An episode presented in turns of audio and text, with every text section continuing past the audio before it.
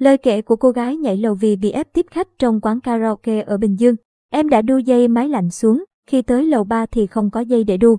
Lúc đó em nghĩ thôi cứ nhảy xuống, chết thì chết nên nhảy luôn, cô gái kể lại. Thông tin vụ việc cô gái sợ bị ép tiếp khách tại quán karaoke ở thành phố Dị An, tỉnh Bình Dương nên đã nhảy lầu trốn khỏi quán đang gây xôn xao dư luận. Sáng mùng 7 tháng 3, trao đổi với phóng viên báo Người Lao động, K, sinh năm 2000, quê An Giang, cho biết cô đang nằm viện điều trị chờ hôm nay phẫu thuật cuộc sống. Ca kể, cô lên mạng để tìm việc làm và thấy có giới thiệu làm nhân viên phục vụ ở quán karaoke.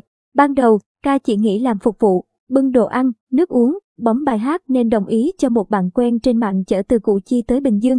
Người môi giới này chở ca đến quán y, D phường Dị An, thành phố Dị An, tỉnh Bình Dương. Lúc mới đến làm thì em có rót bia cho khách, nhưng làm được 3 ngày thì nghe có người nói là từ từ mình phải đi tiếp khách, em sợ quá nên xin nghỉ. Tuy nhiên, người của quán nói nếu nghỉ thì phải trả tiền môi giới ca, nói, theo tin nhắn được cho là giữa ca và người của quán thì phía quán đòi ca, trả lại tiền, ca nói không có tiền, thì người này bảo kêu ai mua thận. Ca sợ quá nên đồng ý tiếp tục làm. Sau đó, sáng mùng 5 tháng 3, nhân lúc mọi người đang ngủ, ca đã bỏ trốn. Em đã đu dây máy lạnh xuống, khi tới lầu 3 thì không có dây để đu nữa. Lúc đó em nghĩ thôi cứ nhảy xuống, chết thì chết nên nhảy luôn ra chia sẻ. Ca, rơi xuống đất vẫn tỉnh táo nhưng không thể đi được, người dân nhìn thấy đã đưa cô tới bệnh viện quân đoàn 4. Tiếp đó, cô gái được chuyển lên bệnh viện quân y 175, chia sẻ với phóng viên. Hiệp sĩ Nguyễn Thanh Hải Bình Dương cho biết trước đó anh có nhận được cuộc gọi từ nhóm thiện nguyện Thanh Giàu nhờ đi giải cứu ca.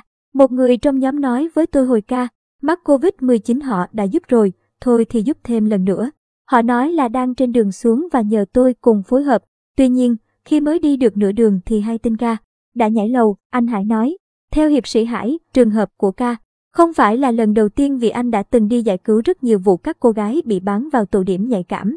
Xác nhận sự việc, anh Nguyễn Kim Giàu, trưởng nhóm thiện nguyện Thanh Giàu, nói ca, có gọi điện cầu cứu anh.